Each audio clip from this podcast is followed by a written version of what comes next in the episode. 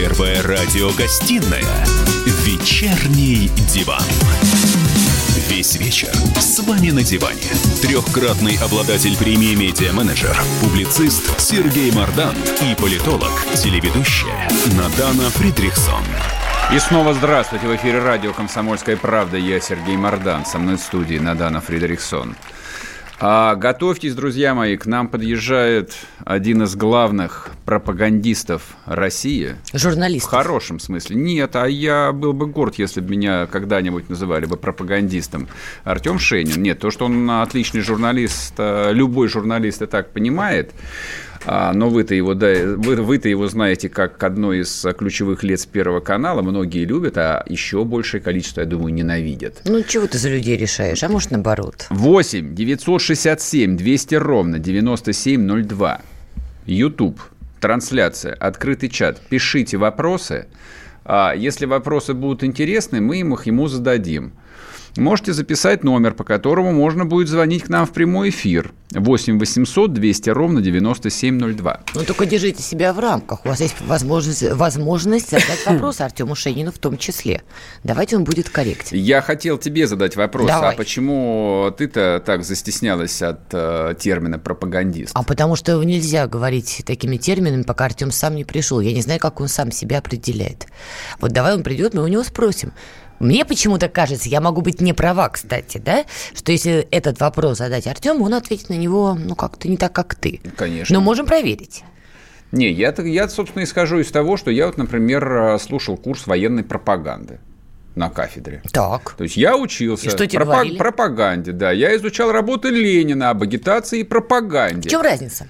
Да ни в чем нет никакой разницы. Пропаганда, я сказал бы, это когда тебе в голову не подбрасывают мысль, а запихивают сапогом в ведро, чтобы она там вот упрессовалась, и чтобы вообще не вылезла оттуда. Неправда. Вот что такое пропаганда. Пропаганда – это одностороннее освещение события, а журналистика предполагает две стороны. Вот На эту- программах у Артема есть вот две эту стороны. американскую ложь не надо подсовывать. Американскую пропаганду. Нет, слушай, как бы две стороны, это, это, это очень простая технология. Этому учат любого журналиста. Вот не- Неважно, ходит ли он в университет или его просто взяли на работу куда-нибудь, ему объясняют, как писать заметку.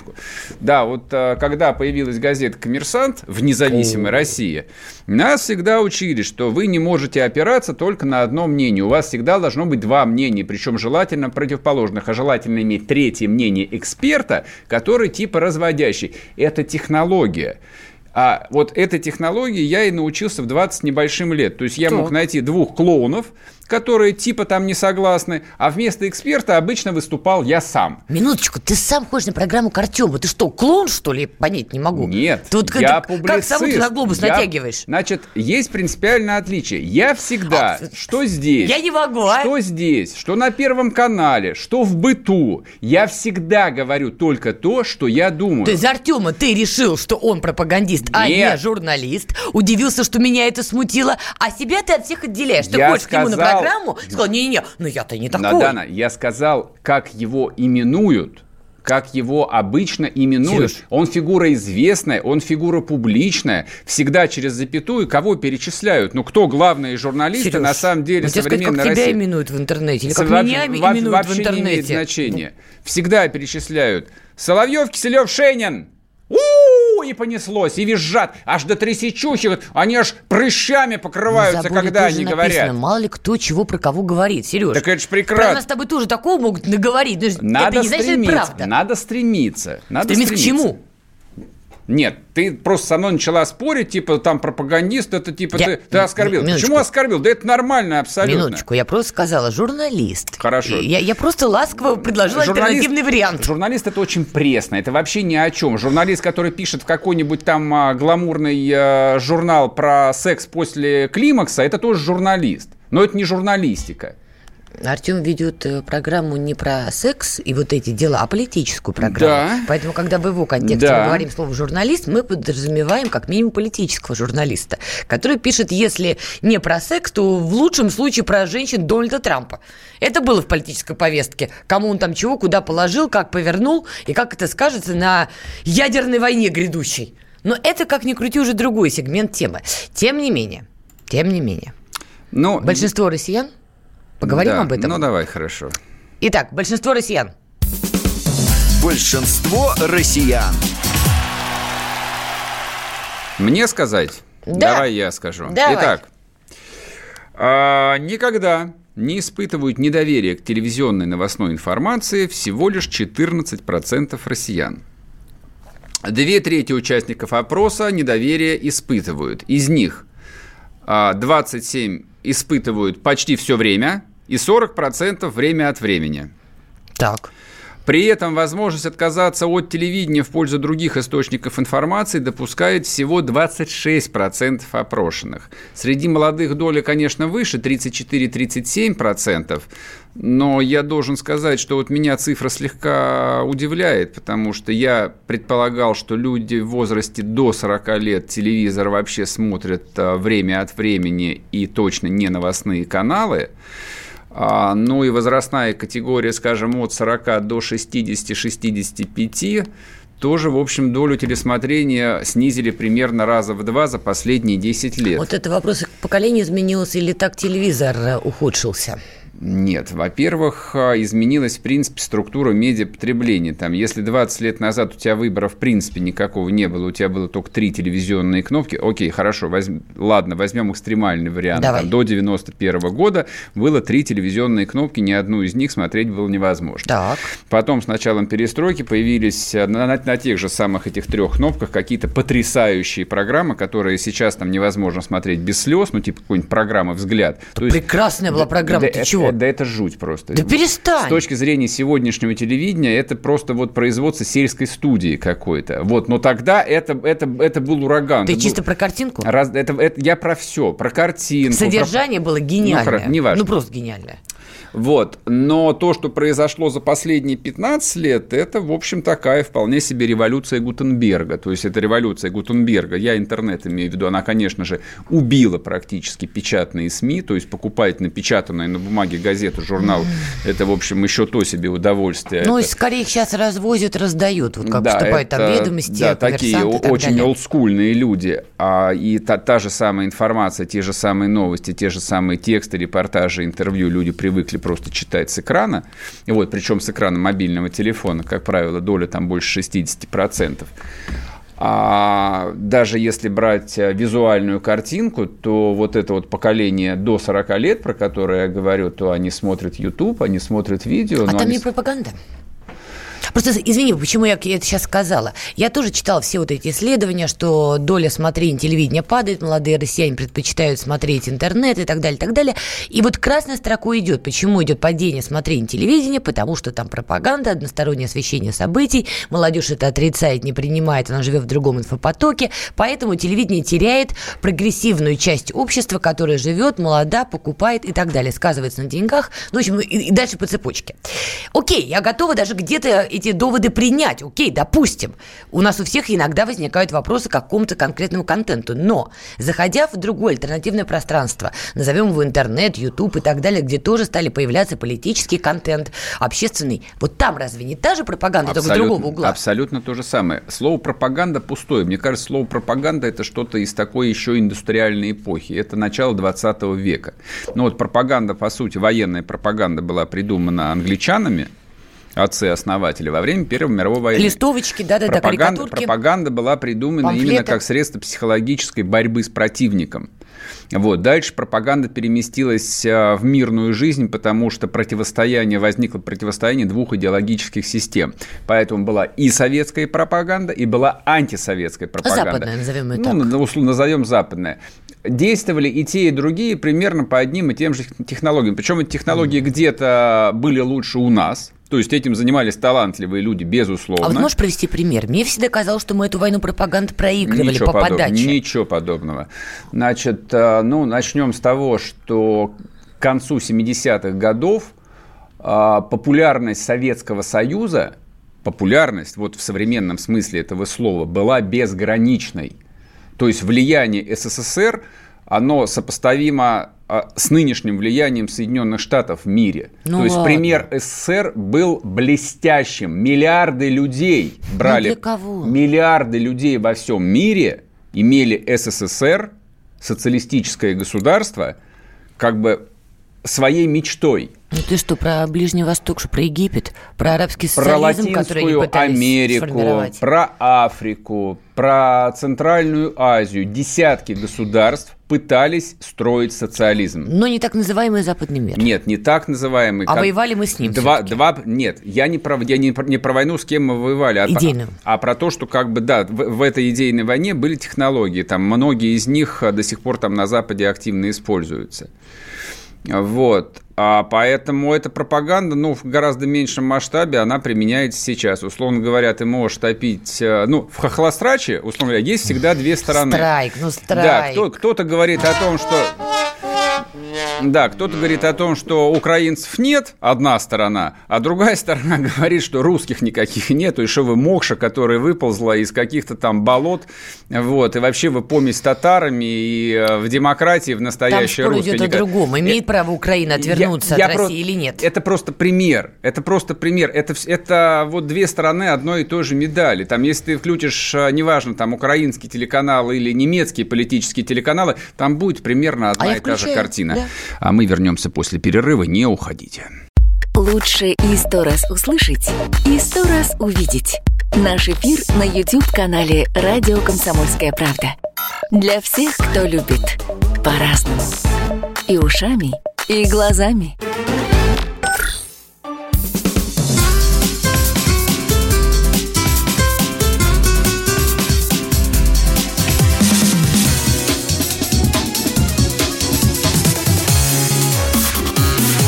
Первая радиогостинная «Вечерний диван». И снова здравствуйте. В эфире радио «Комсомольская правда». Я Сергей Мордан, со мной в студии Надана Фридрихсон. И к нам, наконец, присоединился Артем Шейнин. Не буду объяснять, кто это, сами знаете. Это один из главных людей на Первом канале. Так, мы продолжим мысль, э, которую тут, в общем, пережевывали с Надана, но без тебя это было довольно глупо. А- Но жевали основательно. но тогда. жевали так, от души. Сейчас доживем. А, Здрасте. Здрасте. Тебя постоянно обзывают пропагандистом. Сережа тоже. Обидно или нет? Я считаю, что это как орден на груди. Ну, я не знаю, э, это орден на груди или не орден на груди, но э, я тут в данном, слове, в данном случае слово «обзывают», оно ну, неуместно. Они с коннотацией оскорбления. Ну, они говорят. могут с коннотацией какого угодно. Я тоже могу сказать, что они милейшие, интеллигентнейшие люди, и в это вложить супер коннотацию, и все все сразу поймут. Хотя я говорю, что они милейшие, интеллигентнейшие люди, глубоко разбирающиеся в том деле, о котором они судят, называя вот этой коннотацией, ну, ни- никакой обиды тут нет, и это никакое не обзывательство. А, И это вообще все не имеет отношения к профессии вообще и к профессии в нынешнее время в частности. Ну, вы себя как бы сами вот протитровали. Что я раз Сергею сказала, дай я возможность Артему сказать, кто он по профессии, что ты за него говоришь. Ведущий программы «Время покажет» на Первом канале. Ну, журналист или нет? Послушай, ну, э, если, бы, э, если бы я не, не был ведущим на Первом канале, или до того, как я был ведущим на Первом канале, да, титровать меня журналист э, было бы справедливо. В данном случае ведущим программы на Первом канале не может быть человек, который по факту не журналист. Понимаешь, мы же не будем Ведущий не может быть журналистом? А вед- ведущим программы на Первом канале не может быть человек, который не может быть оттитрован журналистом. Если ты ведешь программу на Первом канале, ты журналист. Ну вот, Так, вот ты журналист всё-таки. вот- вот- конечно. Но, А нет, почему ну- не ответить да, Артем? Нет, нет, послушай, потому что я вообще не понимаю смысла этого вопроса. Ну так ты ведущий на Первом канале, журналист при этом? Не, я спросила, я при ведущий на Первом канале журналист, можно добавить? Вы как-то зависли, и дальше вы стали мне Я, объяснять, я- что одно я противоречит завис- другому. Я завис, потому что, э, ну, грубо говоря, категоризируя человека, э, например, там, мужчина, нужно ли добавлять через запятую? Белый. Млекопитающее. Белый. Э, Homo sapiens. э, Человек. э, Прямоходящий. Ну, вот это вот то же самое. Ну, не то же Да, самое, конечно, то абсолютно, же самое. от слова совсем. Нет, нет, послушай, для людей, у которых есть коннотация ведущий первый кан- Первого канала равняется э, пропагандист, э, им нужны эти уточнения. Э, Я считаю, что в тот момент, когда начинается даже вопрос про это уточнение, начинается когда ви- витиеватая игра. Чтобы да. вы не подумали, что я хотела вас обидеть. Я- Сергей меня Шаргунов с- вообще сейчас обидеть невозможно. а, является депутатом. Он депутат, но при да. этом он ведущий на другом канале. То есть он депутат, запятая, ведущий. Вы говорите, я ведущий на Первом Первом канале. Мой был вопрос, через запятую слово журналист можно дописать или нет? Вот и все. А мой ответ был, что не нужно дописывать. То есть вот если бы я был, например, депутат, запятая, ведущий Первого канала, ну, как бы была бы тема. Это две профессии было бы. Да, это две разные профессии. Пока тебя не было, мы обсуждали. Я, не, я на самом деле я привел бы один пример, и все стало бы было Ну, понятно. давай. В 1983 году я, ну, будучи еще школьником, услышал э, такой термин, э, как идеологическая война. Это еще был жив Андропов. Это был 83 или 84, 84 год, не суть важно. Вот э, с 84 года у меня как бы эта идея засела в голове, я ее впитал. И я с ней всегда был согласен. А, Я считаю, что идеологическую войну вел СССР, начиная примерно с 1918 года, потом краткий перерыв, ну, где-то между 91 Он и вел 95 и против него вели. Да.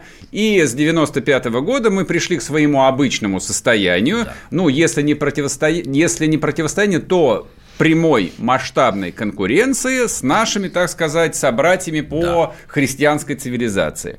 Эк, Поэт- ты загнула. Ну, так Ну, и я не думаю. только так по я думаю. Ну, ну, мягко ну и говоря, плюс, да. да. ну и примкнувшие из других цивилизаций. Вот, собственно, как бы в таком контексте я воспри- воспринимаю, ну, если не всю журналистику, то политическую журналистику. Конечно. Вот почему там термин пропагандист, ну, у меня кроме улыбки там никогда не вызывал ничего. Почему бы нет? Как, как угодно Нет, я, я, я говорю, что это не обидная коннотация, это не обидное слово. Вообще хорошая пропаганда, она всегда нужна, всегда важна, и она в любом государстве есть. Она у нас хорошая сегодня. А она у нас сегодня становится все лучше. Она у нас становится все лучше. А, Пропаганда. Вот, вот ровно, да, как пропаганда, вот не в, не вот в этом а, ругательно-идиотском контексте, что «а, ты пропагандист, вот я журналист, а ты пропагандист». А она у нас становится все лучше ровно в том смысле, про который Сергей говорил, я с ним абсолютно в этом согласен. Ровно в том смысле, что мы где-то вот, ну, лет, наверное, на 10 э, как бы подвисли, и не было ничего. Ну, то есть, как бы, э, то есть, то есть была только антипропаганда. То есть, то есть, условно говоря, э, была только одна точка зрения, э, которая считала себя там правильной, а точка зрения, которая отражала бы, ну, там, я не знаю, государственные интересы, я не знаю, там, назовите это как угодно. Почему называют э, вот, вот с этой негативной коннотацией пропагандист? Ну, потому что ты ответственно говоришь, исходя из того, что ты понимаешь и разделяешь интересы государства, что ты э, э, не относишься к тому, что делает или предлагает власть по определению отрицания. У нас же вырос целый как бы слой людей, для которых ну, э, и, между прочим, довольно уважаемый, в журналистике люди говорят, что журналист вообще не может хвалить власть. Он не, может, тоже он не может с ней согласиться. Это крайность другая, это глупость. Так вот, так вот у нас эта крайность, у нас эта крайность лет 10, а то и 15 считалась мерилом, образцом и лекалом журналистики, что если ты журналист, то ты по определению косо смотришь на все, что делает власть, потому что ты по определению должен быть ей перпендикулярен. Ну, не совсем так. Ну, Да в 90-е совсем были так. разные взгляды и разный контент был. Одни говорили, что это хорошо, другие Понятно. говорили, что это плохо. Ну Была да. некая я, война. Я хочу тебе сказать, война была Внутренняя. информационная, да, но вот я хочу Здоровая. тебе сказать, что вот, э, например, э, Александр Андреевич Проханов, которого я глубочайшим образом уважаю, хотя не по всем вопросам мы с ним, мы с ним бы, например, согласились. Я точно помню, когда еще в середине 90-х годов, когда я пришел вот туда, что называется журналистика, телевидение и так далее, он всегда говорил то, что он говорит. Но только тогда его точка зрения, вот когда он говорил там государство, там нация, наши интересы, наши вот эти глубочайшие корни, ему все говорили, ну, куку немножко. Вот и все. Сегодня пропаганда России все-таки она нацелена на внутреннее потребление или на внешнее? И на внутреннее, и на Но больше внешнее это нельзя разделить. Ну как, ну можно. По, по каким-то вопросам на внутреннее, по каким-то вопросам на внешнее. Просто мы тут обсуждали, Сергей, Е- Есть вот вещи, которые пересекаются. многие россияне уже перестали доверять телевидению, контенту, который идет из телевидения. И судя по тому, что по этому поводу говорят, пишут и обсуждают, многие говорят, что это связано с той самой пропагандой в негативном ключе, одностороннем освещении событий. И уж простите меня, всем немножко надоела Украина. Это из того, что пишут, да, вот Я понимаю, на понимаешь. Надана, вот э, когда начинается вот этот уровень формулировок, э, многие, понимаешь, многие россияне не моют руки перед едой. Это вы сейчас Многие- как-то на одну я, линию я поставили. говорю, я говорю про то, что есть много разных россиян. И вот эта точка зрения, которую ты сейчас транслируешь, вот мы не верим телевизионным новостям. Ну, мы это, опрос сейчас это точка зрения, это точка зрения довольно узкой и довольно политизированной группы россиян, которые с некоторых пор заявили себя и активно предподносит себя, как, так сказать, срез всего общества. Ну, вы знаете, что молодежь общество. не смотрит сейчас телевидение. Секунду, а у нас все в России От молодежь? 25 там... Нет, мы берем срез людей, которые активны, молодые, вот они, они будущее. Активность, активность и молодость и будущее совершенно никак не коррелируют с необходимостью смотреть новости вообще. Поэтому, когда 20-летний человек говорит, что он не доверяет новостям, да он их и не должен смотреть. Телевидению, Они- не новостям, Они не для него. А когда мы говорим о политическом телевидении, а что это? Новости и политические программы. И мы сейчас уходим на перерыв, а после этого продолжим мучить Шейнина. Не уходите. Я придумал такой сюжетный ход. Давайте я скажу некую чудовищную вещь. Это будет неудивительно. Скопление мигрантов – это не прогрессивная тема, не техническая, а стереотипная. Среди впечатлений моей юности через запятую идут трипы кислотные, наркотические, и благодать в церкви на праздник Троицы. Мы не знаем, есть ли у Мишустина под его пиджаком погоны, потому что если человек в конце 80-х торговал компьютерами, я думаю, к нему подошел какой-нибудь тогдашний товарищ майор, подполковник Путин, и сказал, А вот тут вот уже Программа Кашин-Голованов «Отдельная тема». По будням в 9 вечера по Москве. Первая радиогостинная «Вечерний диван». Весь вечер с вами на диване. Трехкратный обладатель премии «Медиа-менеджер», публицист Сергей Мардан и политолог, телеведущая Надана Фридрихсон. И снова здравствуйте. В эфире радио «Комсомольская правда». Я Сергей Мордан, со мной в студии Надана Фридрихсон. Вместе с нами сегодня Артем Шенин. Продолжаем. Все, тему Украины сняли. Ему не надоела Украина. Мне она тоже, кстати, не надоела, потому что это родина моя. Всех люблю на свете Два я. вопроса, которые последние, ну, четыре дня меня волнуют. Я их не выговорил. Хотя я был на одной из программ, я Да. хотел бы их обсудить здесь. А, многие шельмуют историю с поправками в Конституцию. Я считаю, что, в общем, слава богу, что две темы, по крайней мере, а, появились в общественном обсуждении, они важны. Первая тема – это тема Бога, которую Святейший Патриарх предложил внести в преамбулу. Вторая тема, которую обсуждали с Затулиным, он предложил, наконец, внести упоминание о русском народе в российскую Конституцию. Смешно, на самом деле нет. Отличная формулировка просто. Русский вопрос в российскую конституцию. Вот хорошо с- Русский народ. Русский народ А в русский. российскую конституцию. Это то же самое, это синоним. Нет. А, вопрос про то, что я про это думаю. Да, или- да, да, да. Давайте да, начнем да, с первого пункта. Вот надо ли упоминать Бога? Значит, смотрите, я отвечу сразу про оба пункта, и это отчасти будет ответ на вопросы про первый, и про второй. Я считаю, что а, сам факт а, обсуждения и внесения этих поправок, он уже важен сам по себе. Я, честно говоря, не знаю, будет в Конституции внесено упоминание Бога или не будет оно туда внесено. Будут туда вне- э, внесут туда про русский народ или не будут. Для меня важен факт, и в этом смысле не потому, что шерочка с маршерочкой, а вот я Сергея могу процитировать из той самой программы, где он у меня был. Он сказал вещь, которую, вот, с которой я абсолютно согласен. Обсуждение этих вопросов и этих поправок – это понимание насущной необходимости актуально переосмыслить и начать осмыслять, кто мы такие, чего мы такие, откуда мы, куда и зачем. Потому что для огромного количества людей обсуждение самого вопроса того, что в нашей Конституции должен упоминаться Бог, а значит, вопрос о том, что он должен каким-то образом быть зафиксирован как часть нашей жизни, это очень важно. И то же самое про Зачем? русских. Вот и про Бога зачем? А, Надан, вот, е- понимаешь, для меня актуальность и важность начала этой дискуссии в том, что я знаю теперь, тем более, что есть миллионы людей, для которых не возникает вопрос «зачем?». А вы раньше не знали, что есть религиозные люди, которые просто веруют, нет, ходят нет, в церковь нет. Когда и всё. возникает вопрос, зачем, зачем он должен быть э, в Конституции. Вот, кто-то да. считает, что он должен быть, кто-то он считает, что не должен быть. Про очень многое можно спросить, зачем. Но если ты хочешь моего ответа, затем, что когда ты э, обозначаешь основополагающие вещи своей жизни, и ты среди этих основополагающих вещей обозначаешь Бога, это каким-то образом метафизически, на мой взгляд, предопределяет как-то по-другому твою, с- твое самоопределение и так далее. Это не означает, секунду, что каждый, кто живет по этой Конституции, должен в этот момент в Бога поверить, а тот, кто в него не верит, он при этом становится не частью этой страны. Послушай, ну у нас в программе звучала эта программа. Я, например, возможно, не я лично, а кто-то, кто-то не верит в равенство всех перед законом.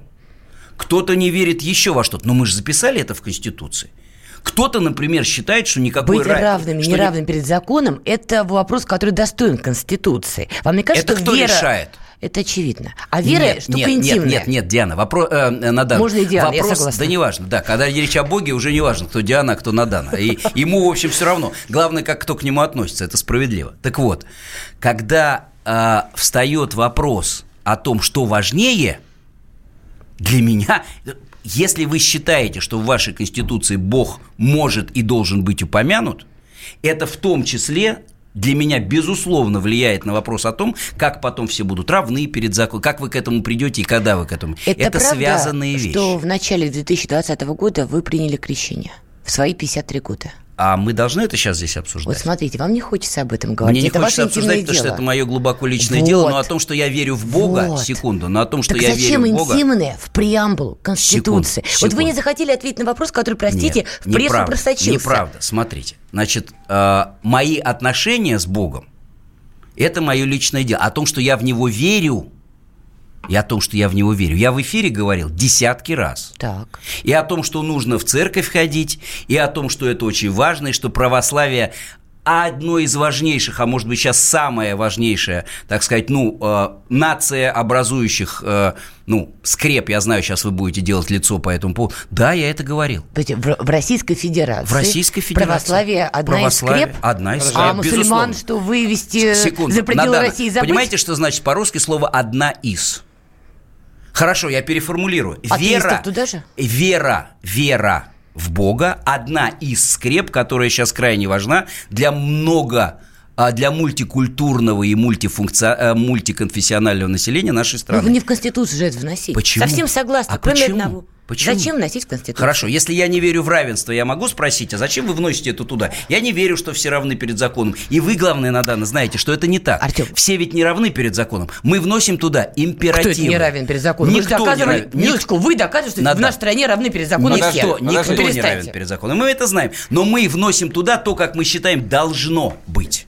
Должно быть то, к чему мы стремимся. А мы стремимся к тому, я лично, почему с этим соглашаюсь, я стремлюсь к тому, чтобы во всем, что мы делаем как страна, как народ и как люди, мы помнили о том, что над всем этим, безусловно, есть Бог.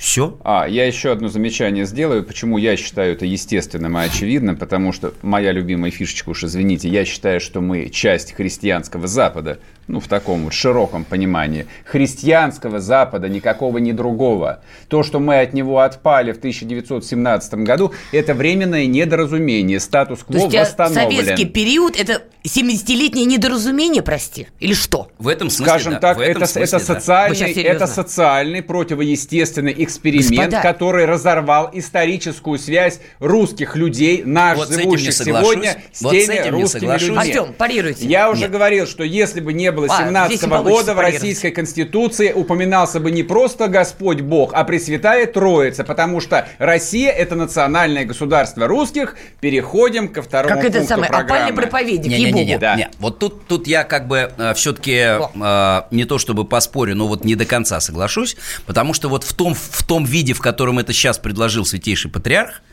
это вот, вот не больше и не меньше. И он это сказал, и он это подчеркнул о том, что когда он говорит о Боге, он имеет в виду не того обязательно Бога, которому поклоняются а, христиане. Он это оговорил специально. И я именно поэтому... То есть, если бы говорилось о том, что в Конституции Российской Федерации должно быть записано что-нибудь конкретно, и почему я не захотел отвечать на этот вопрос? Это ваше конкретно, право, я не Да, настаиваю. конкретно и сугубо про православие, я бы не соглашался обеими руками, я бы рассуждал. Потому что как бы, но ведь патриарх не сказал про православие, про Иисуса Христа, про Троицу и так далее. Он сказал про Бога. И представители конфессий других, основных ведущих конфессий, они сказали, да, мы согласны, мы не А у видим что, никаких выбор был проблем. какой-то другой? Сказать, Было бы нет, мы не странно, согласны если- или что? Секунду. Почему? Ну, как- секунду. ну, конечно, У- могли у- сказать. У муфтия э, не было выбора соглашаться с патриархом или у Равина не было... А, Конечно, у них был выбор. Они могли как минимум Нет, промолчать. не было. Нет, не было. Ну, ну, сама надо, постановка видней, вопроса, конечно. сама постановка вопроса поставила их в то положение, что сказать нет, мы против было невозможно. Артем, вы не можете этого не понимать. Они могли сказать, Сама слава Богу, вопроса. что хотя бы святейший патриарх об этом сказал, потому что что именно он об этом мог сказать. Да. Ни муфти об этом не да. мог сказать, ни, да. естественно, там, ни там главный раввин вот об этом не мог сказать. Вещь. Об этом мог сказать только православный патриарх в России. Спорно, Больше никто. Во-первых, спорно. Это бесспорно. Надо, Здесь надо, православных 80% да. населения. А, это тоже э, отдельный вопрос, кто такой православный и кто им может считаться. Это Спасибо. отдельный вопрос. Э, и я почему я говорю, я очень реально на это смотрю. И поэтому я и говорю, и мне кажется, для меня тут вот все понятно. Я почему эту идею в той формулировке, в которой патриарх это предложил, поддерживаю и разделяю безоговорочно, ровно потому, что она никому не диктует, э, какая религия основная, какая и во что нужно верить и так далее, но она формулирует эту идею, и самое главное, вот для меня это вот на этом заканчивается. Я абсолютно поддерживаю эту идею, я буду очень счастлив, если она пройдет, и это будет упомянуто в преамбуле Конституции, но если она не пройдет, и это не будет упомянуто, я не расстроюсь этому факту, потому что я уже сказал, для меня сам факт того, что мы в 2020 году дозрели до того, что мы наконец-то поняли, что нельзя жить без Бога и нельзя это каким-то образом не фиксировать на уровне государства и наших общих ценностей, и это хорошо, это говорит о том, что наше общество, как Сергей сказал у нас в эфире, что наше общество дозрело до какой-то новой актуальности. Кто-то скажет, Бог не нуждается в навязывании Бог со стороны государства. Бог очень нуждается Бог в каждом нас, из человек, во всем, в каждом человеке ну, или ну, отсутствует. Каждый... Но это личное дело, когда нет, государство нет. использует Конституцию, чтобы пробить Секунду. вот эту вот брешь, это не ненормально. Надана, государство не использует Конституцию, а, а государство что? создает Конституцию от имени большинства граждан. И если в Конституции государства есть упоминание Бога, это как минимум свидетельствовать должно о том, что большинство граждан нашей страны, во всяком случае, идею Бога не отвергают. Но на нашей жизни это никак не скажется. И вы Вообще. ее не отвергаете, Артем, Надана. это скажете как вас, на нашей жизни? И я вас уверяю, не дай бог, да. Как? Вы же сказали, неважно, примут или нет. Я Значит, еще раз говорю, на нашей жизни уже сказывается тот факт, что мы обсуждаем необходимость этого, и я вижу, что огромное количество людей с этим соглашается. Конституция а не по место поводу... для этого. Конституция, Конституция для место для Конституция ровно место Право для людей на свободные собрания. Абсолютно. Вот это история конкретная. Вопрос Бога, теология, это не место в Конституции, это секунд. другой документ. Если я вам скажу, что я не понимаю, что такое свободное собрание, вам ну, Артем, легче про это станет? Во-первых, ну, я не поверю. С вашим образованием вы прекрасно понимаете, что такое свобода собрания. Но это И говорит любой о том, понимает. Что предлагаемый... А теология, материя другая. Да нет никакой теологии. К сожалению, у нас сейчас будет перерыв, и можете подраться во время 7 минут рекламы. Всем привет, меня зовут Мария Баченина, и я автор подкаста «Здоровый разговор». Подписывайтесь на мои подкасты на всех популярных платформах, ставьте лайки и присылайте свои темы, интересные вам, на почту подкаст собачка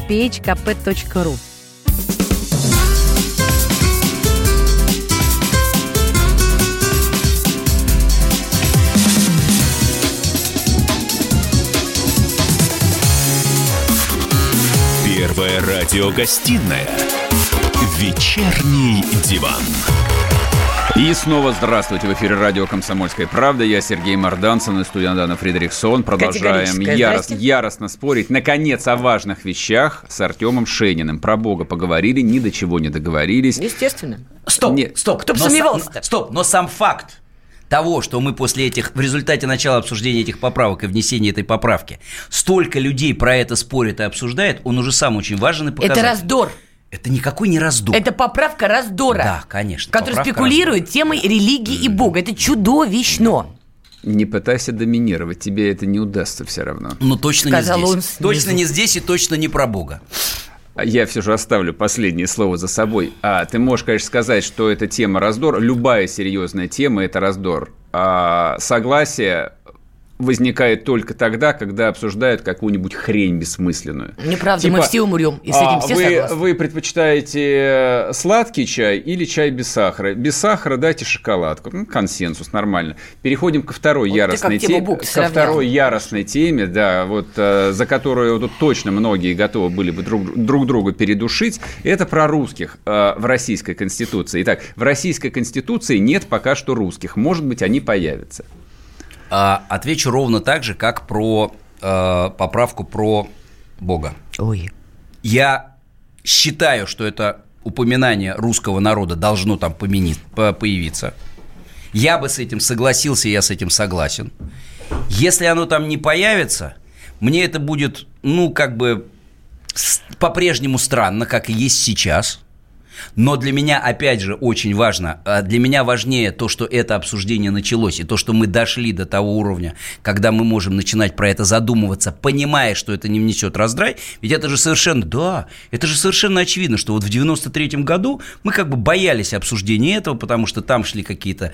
э, мы, мы вот начиная, как мы с пропаганды начали разговаривать, конечно, мы в 93-м году, мы не знали, что нас может обрушить. Артем, зачем упоминать русских в российской конституции? Есть россияне, минуточку, есть россияне, граждане Слово- России. слово Я не знаю, кто это дурацкое, такие. а Кто это такие россияне россияне? Вы какие-то. россиянин, я Не, не, россиянка? Сергей Не, Россия, мы не, не, не, граждане не, Российской не, Федерации. Артем, хорошо, Артем, вы русский? На- а, я, конечно же, русский.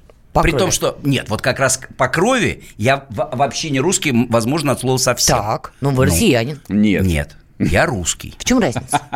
В чем разница между мной и татарином? Нет, в чем разница спросить? между русским Ну, и ну вот россиянином? пригласите... Минутку. Между разница русским в том, и что, россиянином. Разница в том, что россиянин, татарин, якут, Так. башкир и бурят граждане Российской Федерации, и поэтому они россияне, Так. но при этом один из них русский. И зачем одного а из башкир. упоминать? Вот в этом-то и вопрос. Есть единая страна, многонациональная. Предлагает Стоп, взять секунду, стоп, отдельный секунду. народ и сказать, Надана, его отдельно Надана, помянем. Вот вы и попались.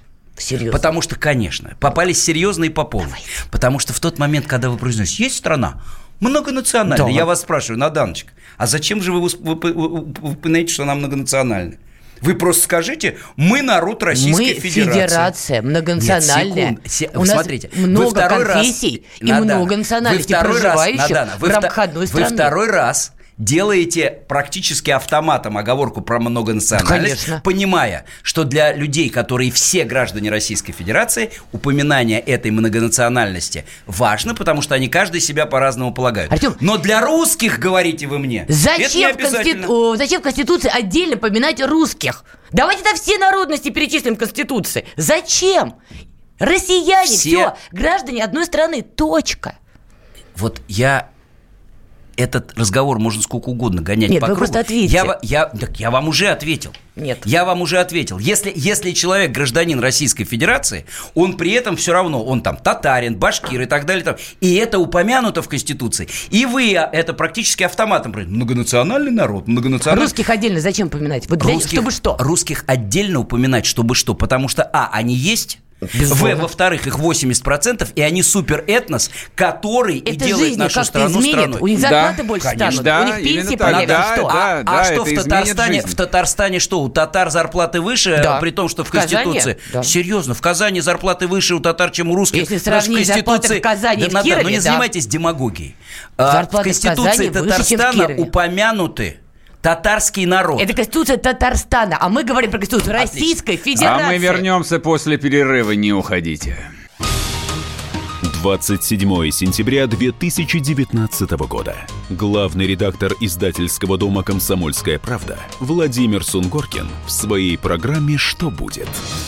У нас очень сильная налоговая служба. Руководитель ее, господин Мишустин, это один из выдающихся управленцев. Ему бы возглавить правительство. 15 января 2020 Президент России Владимир Путин предлагает кандидатуру нового главы правительства Михаила Мишустина. Каждый четверг в своей авторской передаче Сунгоркин дает прогнозы о том, что будет с Родиной и с нами в 8 вечера по Москве.